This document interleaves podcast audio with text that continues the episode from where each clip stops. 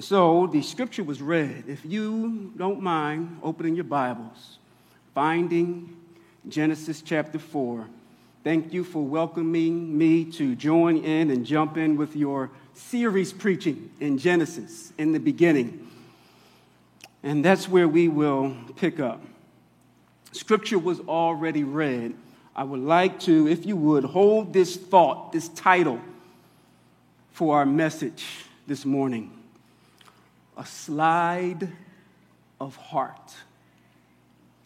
A slide of heart.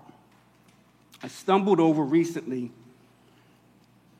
a series that Kevin Durant has put together. And it depicts a young man who is a prodigy, eighth grader who has all of his life, bright future ahead of him when it comes to the game of basketball. He comes from broken home, broken neighborhood, nothing but brokenness around him. And in that brokenness, this young man has a focus and he keeps his charge and commitment to his mother and to his coach. As the series goes on, this relationship develops deeper and deeper with his coach. And as this young man continues to uh, get acclaim for him, himself and success for himself, he starts to feel himself. This, this constant work to be number one. And when he does attain that number one spot, he gets comfortable and begins to slide, loses his focus, and begins to slide. His relationship with his coach, a subtle word comes in. It's truth, but it's subtle. He doesn't know it all, he doesn't get it all, but what he learns of his coach begins for him the spiral of him taking this position of superiority and judges his coach. He stays with his coach for what he can get, but he begins to spiral, have a slide of heart with regards to his coach, and his own life begins to take a spiral as well. It is with that thought in mind that I welcome you to see in this passage with me.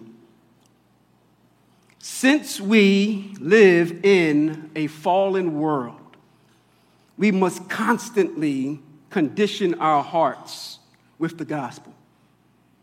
Since we live in a fallen and broken world, we must constantly condition ourselves with the gospel in this passage, this ancient passage, there are three things I'm going to welcome you to see with me. They, they don't necessarily jump out, so you're going to need to open your Bible and look with me. But these three things the subtlety of sin, the subtlety of grace, and the subtlety of salvation. Subtlety of sin, subtlety of grace, and the subtlety of salvation. Remember, since we live in a fallen world, we must constantly condition our hearts with the gospel. So the passage says, Now Adam knew Eve, his wife, and she conceived and bore, and bore Cain, saying, I have gotten a man with the help of the Lord. And again she bore his brother Abel. Now, Abel was a keeper of sheep, and Cain, a worker of the ground. In the course of time, Cain brought to the Lord an offering of the fruit of the ground, and Abel also brought the firstborn of his flock and their fat portions. And the Lord had regard for Abel and his offering, but for Cain and his offering he had no regard. So Cain was very angry, and his face fell. The Lord said to Cain, Why are you angry, and why has your face fallen? If you do well, will you not be accepted? Did you see it? Did you see it? The subtlety of sin. Did you see it? Did you see it? The Bible is, uses this word, and it's difficult for us because we are far removed from this ancient relationship that God had with his people, whereby when it comes to sin, sin today and sin at that time is, a, is two completely polar different things. We don't use the word sin now, that makes us uncomfortable. But biblically speaking, when you hear the word sin, that is serious business. Now we, we make movies, we, we make songs, we have art, we have a whole culture built on sin. And so our hearts are not conditioned to view and see sin the way God sees sin. And so the text says that Adam knew his wife Eve and she bore Cain. Now it is critical when it comes to Hebraic language and writing that we get the big picture. It's not explicit in the text, but Hebraic language is laden with literature. And so the word Cain and Abel are huge to understanding when I say, Do you see the sin? The names, the names, where did those names come from? The name Cain means productive, prosperous, right? Eve, Adam and Eve named Cain productive and prosperous, but not the way we do. We ponder and think of a nice name that sounds good to name our children. But Cain was named based on how they discerned his movements and how they saw his life going. And so Cain was named productive and prosperous. He was the, the winner. But Abel, as they named Abel, not so. His name means worthless. Wow. How do you name?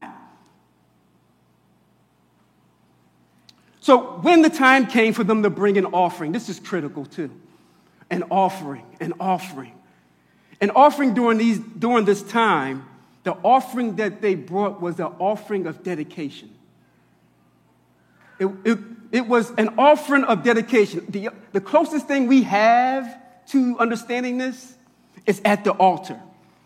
Man and woman getting married, and they offer one another to each other. They give a commitment through the ring.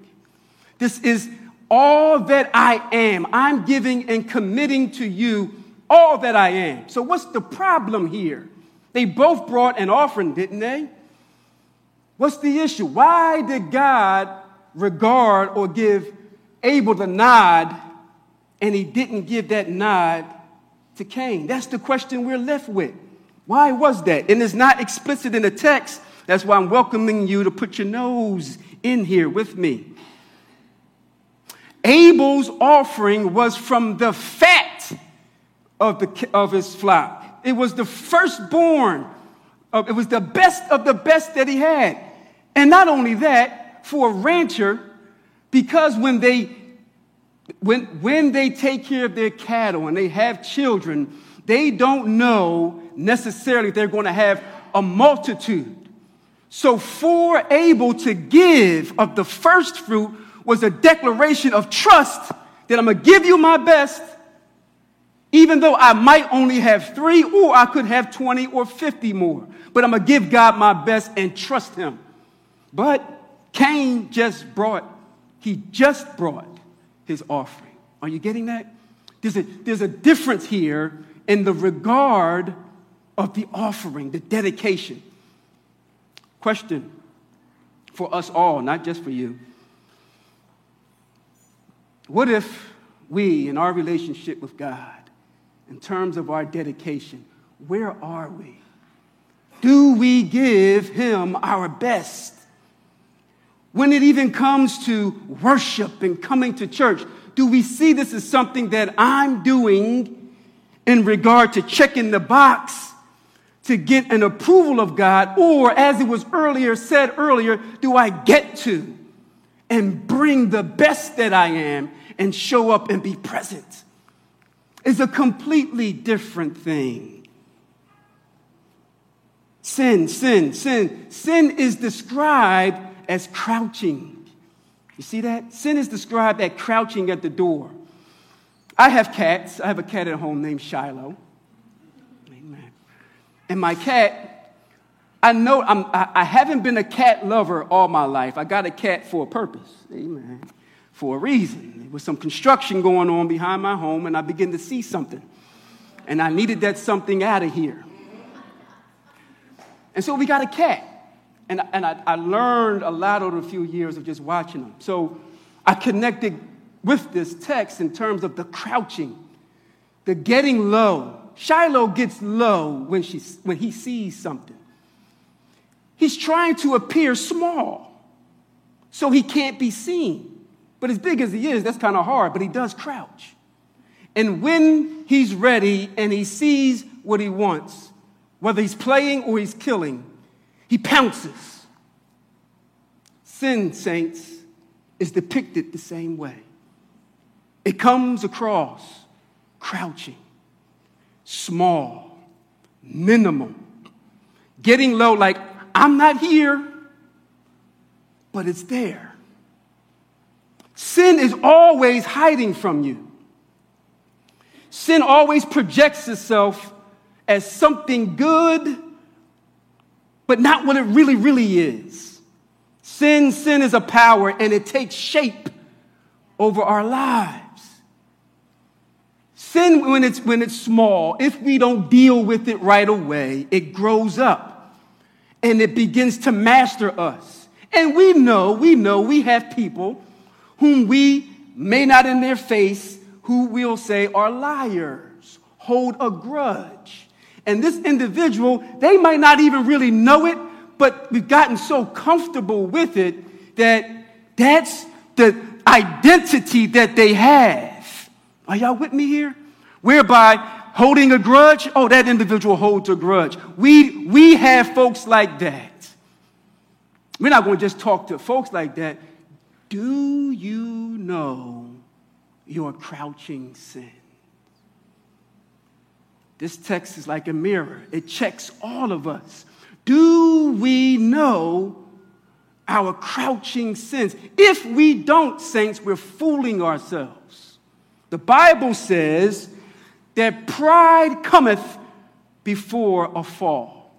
If we're so haughty in ourselves that we think we got all the answers and have life all together and got everything lined up and planned out, and we do not know our crouching sins, we are setting ourselves up for failure. Sin is seen and shown here as an agent. You see that? It's like an agent.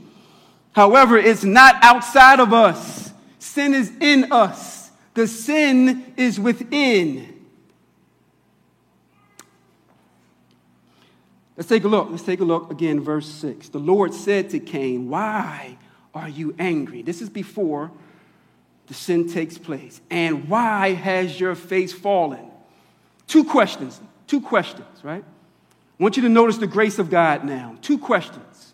Two questions. Look at how God comes in. This is this goes against the grain of how people depict God of the Old Testament. That he's this high and holy, lofty God who's always condemning. Notice here, early, early in Genesis, the grace of God that when this comes and is before he sins, he shows up with a warning. Saints, God does the same thing with us. Before we act, are we catching and picking up, hearing God's whisper, his nudge about not getting involved? paying attention to the crouching sin in our lives. Same thing here. Notice now, he says, The Lord said to Cain, Why are you angry?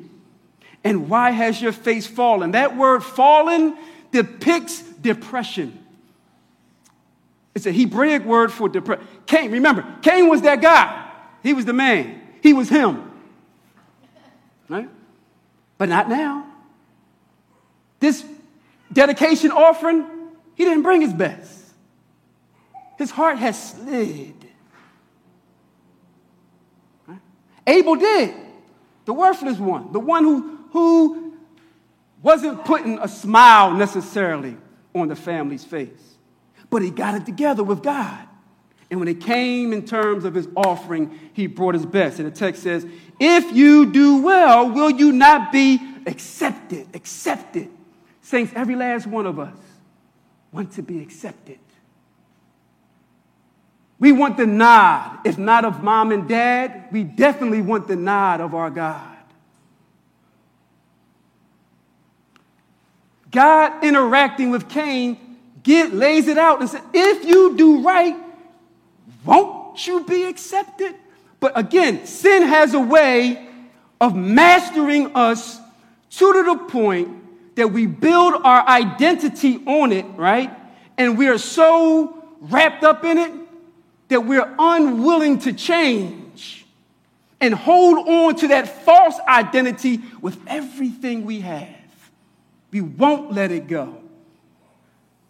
Here it is. If God can't convince me of my sin, who can? And if you do not, and verse, verse 7, if you do well, will you not be accepted? And if you do not, or if you do not do well, sin is crouching at the door. Notice its desire.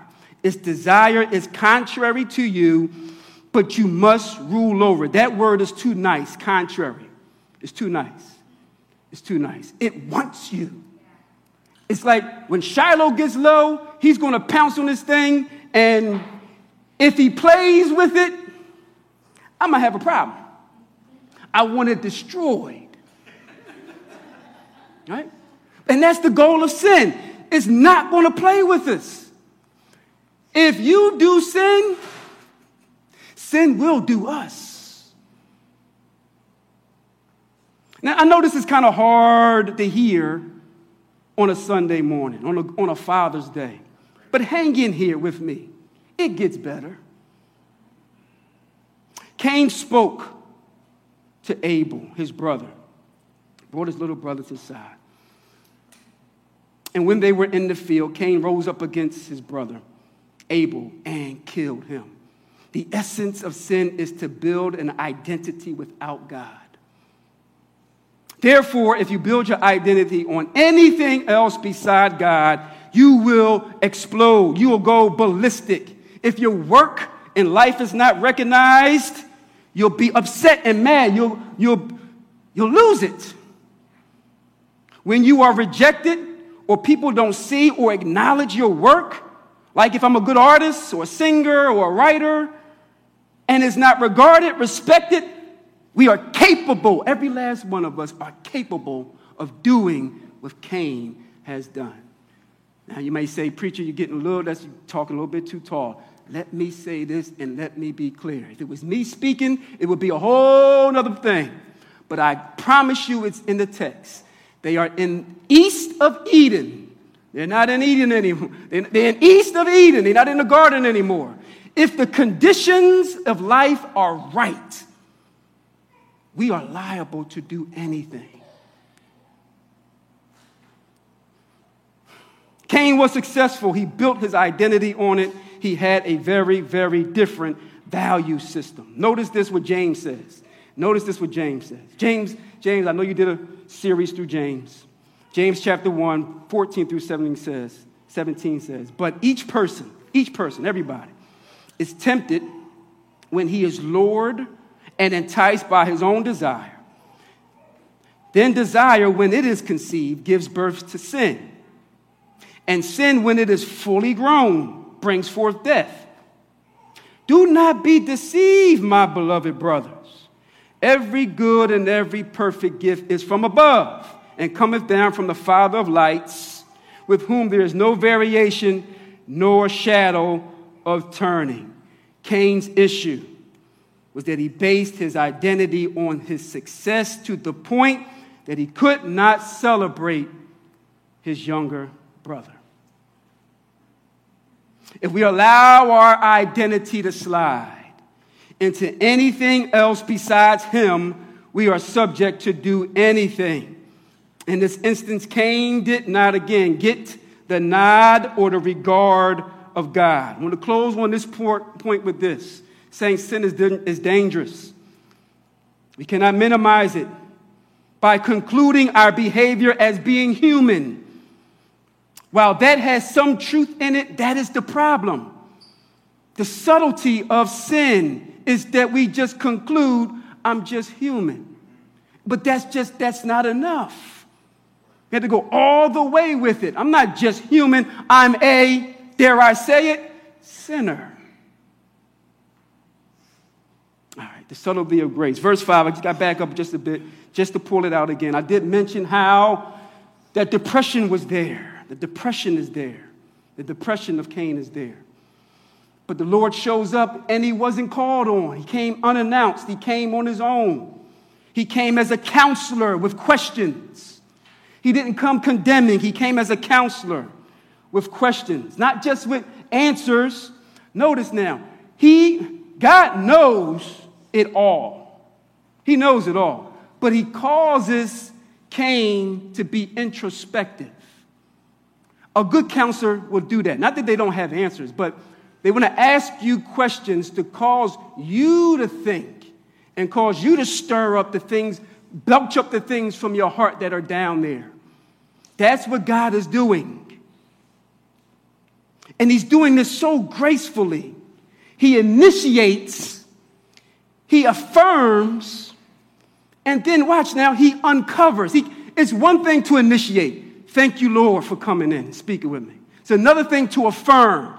He affirms them by saying, If you do good, won't you do well and won't you be accepted? He affirms them. You can master this. You can. But watch now. He uncovers the convict, he uncovers and causes conviction with his questions. Abel again offered a better sacrifice what kind of sacrifice was that, saints? Do you recall again? It was one that demonstrated here is all, of, all that I am, as opposed to here's, a, here's an offering, God. Here's, here's something. Throw something in the plate. Hebrew says this. Watch. Hebrew says this. This offering, this offering. I can't get off of it. I need, you, I need this to screw into your heart by faith, God commending him by accepting his gifts. And through his faith, though he died, he still speaks. They both knew that someday, because their father, mother and father taught them, there will be someone who will come and crush the serpent's head. Right? He will save you. He will save you from sin and death. Genesis 3:15. I will offer him. I will do it and not you. That's good news. See, I can't today, as a preacher of the gospel, assume that everyone knows what the gospel is. Yes, it's good news. Yes, Jesus Christ has come and he's died on the cross, but don't miss this offering, this dedication, this 100%. God gave his all. He bankrupt heaven.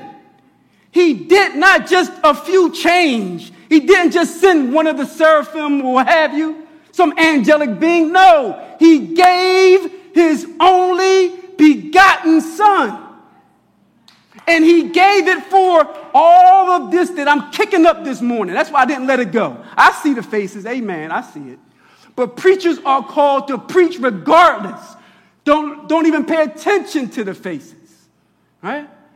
Sin is dangerous and it must be dealt with. The bottom line is one day we are going to stand before a holy and righteous God. We can play around with this world all we want, but each one of us got an expiration date on us. Death is in front of every last one of us. And to be absent from this body is to be present with the Lord. We don't just go into nothing.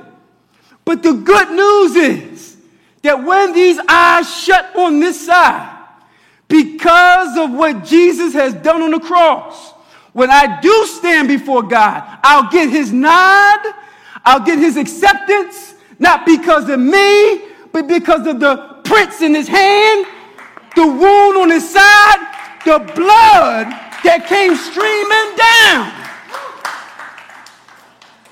I will never, ever get bored with the gospel because, yes, it's good news. It's good news. And that sounds in its simplicity. But what Tim Keller is helping me to understand is the gospel and all of its implications. How to live this out. How I can be a better father because I've made a mess of that. How I can be a better husband because I made a mess of that. How can I live out the gospel, put feet on it in my neighborhood, community, my, wherever I'm at? How do I bring about human flourishing? That's the call on every one of our lives. To live out the gospel, follow Jesus into the world wherever you're situated. And then when you stand before him, he'll say, Well done, my good and faithful servant. Almost out of your way, almost out of your way, almost out of your way. This sacrifice, this sacrifice, Paul mentions this sacrifice. I'm landing the plane, saints. Paul mentions this, this sacrifice. It is a heart matter. It's a heart matter. It's a Abel offered again in response to the grace of God. Cain did not. Romans chapter 12, verse 1 says, I appeal to you, therefore, brothers, by the mercies of God, to present your bodies as a living sacrifice, holy and acceptable to God, which is your spiritual worship. Do not be conformed to this world, but be ye transformed by the renewing of your mind, that by testing you may discern what is the will of God, what is good and acceptable and perfect. A heart of gratitude, a gratitude. A, a, you have a heart of gratitude, which is Abel's offering. And then you have this means of salvation, which is Cain's offering. If you're, if you're not coming to God as a response to the fact that God completely accepts you in his son, see again, we, if, if we embrace Christ as our Lord and Savior, we're saved. We are saved. Bags are packed, going to heaven. Nothing you can do to earn it, right? But in terms of how you do relationship with him, do you have a sense? Is there a void? Is there a hole in your heart whereby at times, I know for me there is, I don't feel fully accepted? I haven't done enough. Right? There are those times. And now, in those moments, if you agree or nod to that, in that moment, we're not trusting the gospel because, again, the good news is he has, by his blood, purchased and paid for all of our sin. You can never be more affirmed and accepted the day you have embraced Christ. And you have to, you have to condition, you must condition your heart with that truth. Because the point, the day that you don't, and you go out into the world and you fail or fall on your face or miss, don't get the job or things don't work together for good for you, you will utterly fall, your face will fall, depression sets in. But if your life is built on Jesus and not quicksand, not sinking sand, if your heart, your, your, your being is built on Christ, you're standing on firm ground. Didn't we sing that earlier? A firm foundation. This blood, and we're done. This blood, this blood, this blood, this blood is crying out. He tells Cain, he says to Cain, the blood of your brothers crying out from the ground. It's crying out from the ground. And the blood, the blood, the blood of everyone that's spilt is crying out from the, God, from the ground for justice. And God is a God of justice, and He hears every time blood is spilled, He hears that. But Cain, but Abel's blood right now is crying out from the, from the ground, and the Hebrew writer helps us understand what's going on here. But you have come to Mount Zion. Hebrews 20, Hebrews chapter 12, verse 22 and 26.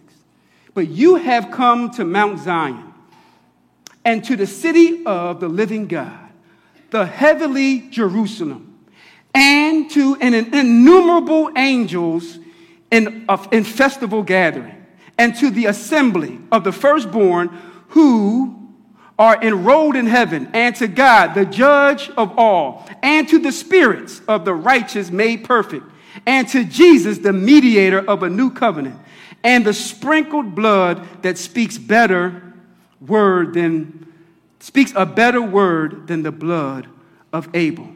Jesus Christ is the better Abel. His blood cries out to God on our behalf. Every time Sales falls flat on his face, the blood of Jesus Christ cries out to God. Oh, you're looking at me here. The blood of Jesus cries out to God in this way. See, if God was looking for me to do something to make the situation better, he'll be taking two payments. And that would be unjust. But the blood of Jesus is the final payment. And Jesus stands as our lawyer to remind God to let him know that the blood was spilt for Sales. And so, his, so when he falls on his face, he, I am not upsetting God because he's paid for all my sins, past, present, and future. You must, saints, condition your hearts with the gospel. His blood cries out from the ground for justice. His blood cries out the, from the ground for justice. How secure are you in Him? How certain are you in Him? He would be unjust to ever, ever, ever not forgive us of our sins. His blood, His life was given to satisfy our sins. He would have taken, again, two payments, two payments, and He would have been unjust. As this chapter closes, it closes with hope, saints. Abel is dead, Cain is still alive. The Bible says Eve bore another son. She bore Seth. She bore Seth. And the Bible closes by saying, or that chapter closes by saying, and now, and the people at that time, they begin to call on the name of the Lord. A whole new line of people are now calling on the name of the Lord. Cain's family line, Lamech and them, they, they, they represent a heart that has self righteousness. But, but Seth's line represents the heart and the line of God's people who are now calling on the name of the Lord.